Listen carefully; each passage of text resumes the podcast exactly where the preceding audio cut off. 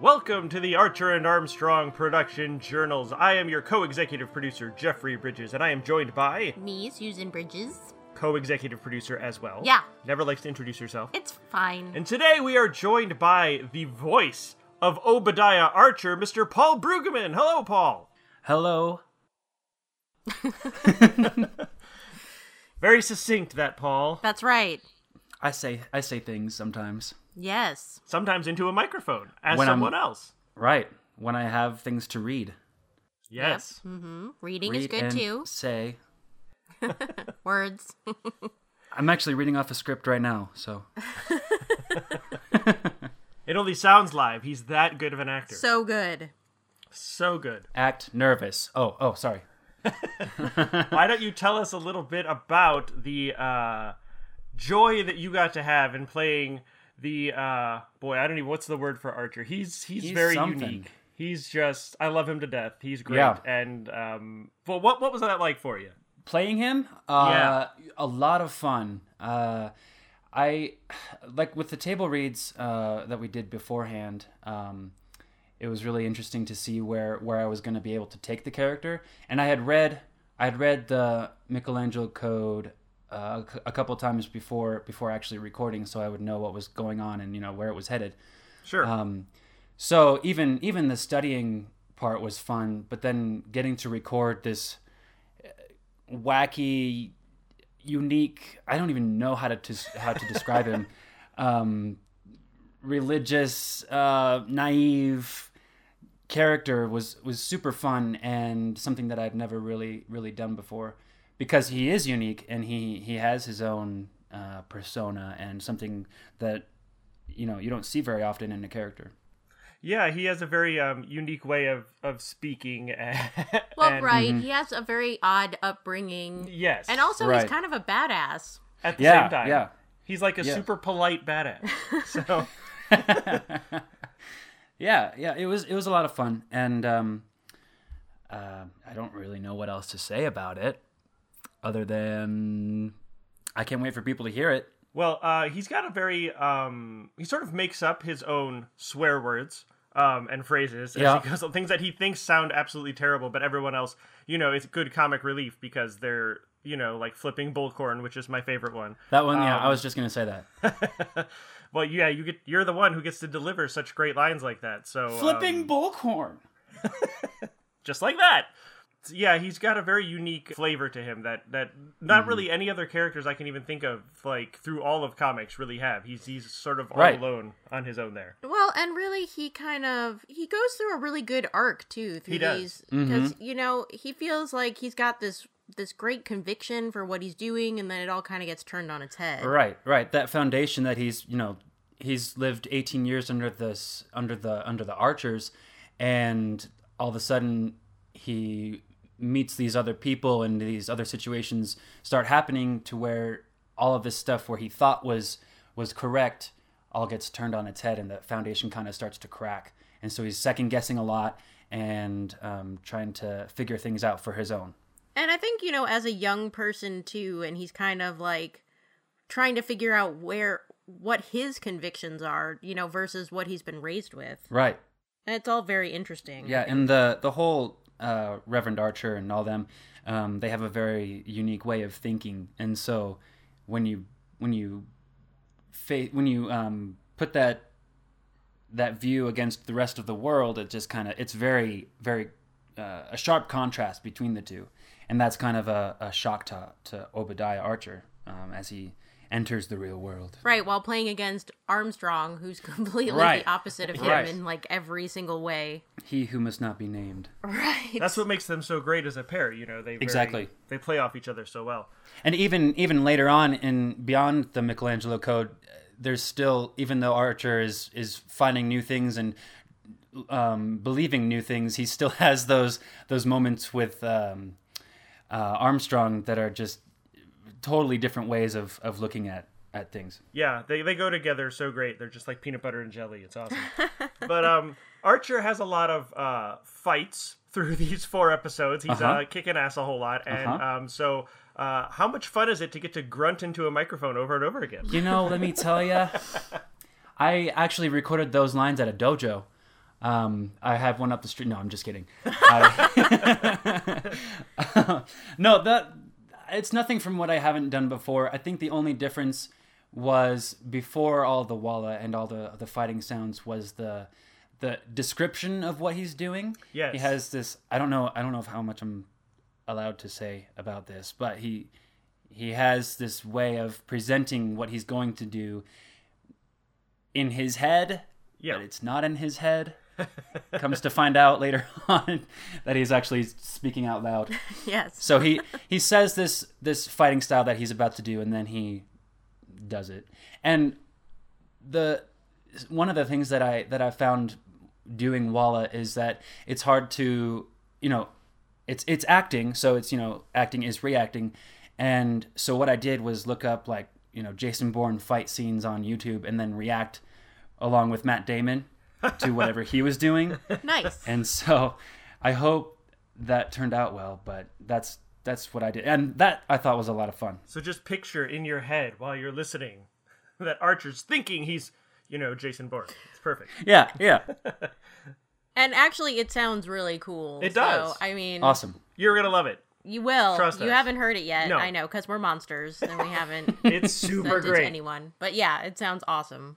So yeah, um, the um, people who are familiar with the comic know, um, as you mentioned, that Archer, um, when he uses his different martial arts skills, these little uh, sort of caption boxes come up that tell you what it is, and they give you like a brief definition, which sometimes get in- interrupted in the middle when he gets hit or something like that. And so we thought uh, we really loved those in the comic, and we wanted to try to preserve those. So for the audio version, uh, you find out that Archer's you know narrating these things as he does them, and um, there's a lot of tough to pronounce words in there. Yep. Yep. which which produced a lot of awkward moments for me during the table reads because I didn't know how to say things. Pancration? Pan, pan what? right? Yeah, I, I had to go look some of these things up. I'm like, what is this one? I don't even know. And I go, I'm like, Uh-huh. learning all of this stuff. It's very educational. This show, so That's right. fighting styles from across the world. Mm. Yes. You'll learn what they sound like, not what they s- look like. Right. But Strangely, they all sound like punches and kicks. they It's a little do. weird, right? They do. a They all little sound like bit. Matt Damon. exactly like Matt Damon. across the four episodes, what was the most fun thing that you got to do uh, with Archer? Oh gosh. Um You didn't know there'd be a quiz. Uh oh. You didn't study. You didn't tell me. um, the I think, like Susan, you said earlier, the the whole arc of his story is uh, is really interesting, and I liked, um, kind of finding those balances in like the roller coaster of his story. Um, like he's got he's so confident at the beginning, and then he's you know questioning at the end, and that was a lot of fun to. Uh, to dive into and and figure out what was going on is, in his head um, through the through all four episodes because it seems it's a, it's a not a drastic change but there are some changes from episode to episode Right. uh, of how he's acting and how he's re, uh, um, responding to different things And it's interesting because he like I feel like every person goes through that that stage where they realize, wait, maybe everything my parents taught me, you know, maybe they're not as very Mm-hmm. good people, or you find out. well, I things don't as know you that get everyone older. goes through the stage of thinking maybe my parents aren't very good people. I'm just saying, like you find your out worldview things. gets challenged. Yeah, your worldview Oh, yeah. gets challenged, and I mean, Definitely. obviously, not everyone finds out their parents are actually evil cult leaders, but Thank goodness. But yeah, Yeah. there's things you find out or your experiences where you're like, oh hey, yeah, um, things aren't the way I thought they were, and that's very universal. exactly yeah was it tough to sort of play that that breakdown as it went because like as you say through each episode he gets a little bit more unsure as a little bit more of his beliefs Mm-hmm. become unraveled and so uh, was it harder to put that extra uncertainty into his voice as things went on Uh, no, not necessarily, because you know, like I said, I had read the the comics and beyond Michelangelo Code, so I know where he was going, and so um, it was. i i- since I had that in my mind, I knew where it was going to go, and it wasn't as difficult as if I were to just to do a cold read of each episode. that makes sense If that Ah. if that makes sense, yeah. you did your homework and it helped I did a little bit, yeah. Well, I got real excited when I when I got the part. I would hope. so I did, I did a lot of research. I, I got, went and got the comics and read them. Excellent. Mm-hmm. Did you ever dream that one day you'd be the official voice of a comic book superhero? No, no, and that's that's super intimidating. And I didn't think about it until I started listening to the other production journals with Jack or uh, Philip Weber uh, and Barbara, and s- realizing that you know these are this is the first time you're gonna actually hear these characters, and it's. Yeah. I didn't think about that before before I started recording, and so now that it's out there, I can't change anything, and it's kind of intimidating. And but I'm really excited to see how it come out, how it comes out, and how how it's um, taken. Yeah, that's that's true because this is the first um, outside of comic books adaptation of any of Valiant's characters. So Yeah. um, you know they've got a bunch of movies coming down the line, and I think they're planning an Archer and Armstrong movie. But you are the first person to ever play him, so that performance you know, Right. will be compared to yours. So no pressure. Yeah. We Uh, aim to uh, thank you. overwhelm and terrify you. Yeah, and I'm glad we're talking about this after I've, rec- I've recorded. So- Yeah, no pressure. Now go record. That would have been worse. Yeah. that would have been terrible. Archer would have just been extra terrified in every line. He was, Exactly. "Oh," Yeah, Well, the that could have quavering. worked. in some spots. you know. Yes. Yeah, but he's he's more confident. Um, That's true. Than anything else, I think. He has a until lot of gets proved convictions, otherwise. yeah. Right. Right. Did you find it weird to um, play through these sort of? I wouldn't say there's like love scenes or anything, but there's definitely there's like romantic bits between him and Mary Maria, Sure. and yet they're also kind of siblings, but adopted siblings, and then he kind of has these romantic feelings for her, and that's a little weird. Yeah, it's a Luke and Leia kind of situation. Um, uh, it wasn't so. I mean, as far as the the romantic uh, aspect of it, it wasn't so hard. I just got married, and so I know you know what that you know first like how the honeymoon phase feels like, and so I was kind of riding on the waves of that. Um, as far as the whole sibling aspect, uh, I have you know I have a sister, so it's I don't you know love her like I love my wife, which is good. but so I mean I guess it's it was difficult to find the balance because it's Right. very you know it's still love, but what kind of love is it? And um, just And they finding care that about balance each other between- very much. That's Right. true. And they both got deluded and duped. So Yep. Yeah. Oh yeah, yep. And Mary Maria, she didn't find out till later, but you know. right, but then Yeah. she's the one who finds out that you know Archer was also adopted and tries to tell him that later, and but then there's Right. just, you know oh nothing goes as planned, and so that's they have a rough, rocky. uh, And she's a badass too. Yes, there's a lot of badasses Yeah. in the show. She's yeah, she's awesome. What was the most difficult part then? We, we found out what was the most fun, and, and you know it wasn't too Right. hard for you to sort of uh, project him along his arc. So was there a scene that was really really tough to get through, or something like that? Um, well, I don't know how much I can talk about it, but there's a scene where something tragic happens, and um, Well, Archer. We can talk about it. I mean, the, comic's comic been has been out out for a for a few That's long true, but time. I don't. I don't know how many people are gonna you know read the comics before, and I don't know.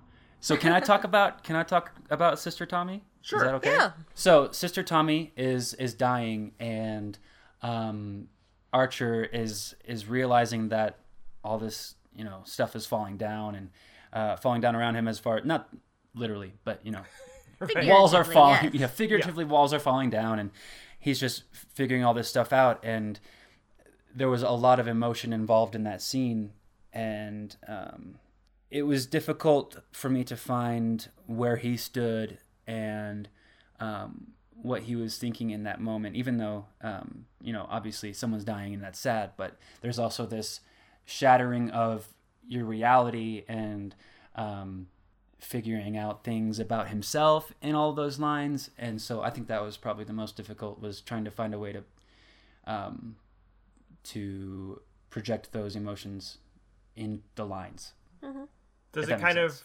wreck you to have to dig up that sort of heavy emotional stuff? i mm, personally not i haven't had that happen so it was You No. had someone die in your arms, Paul. You haven't lived.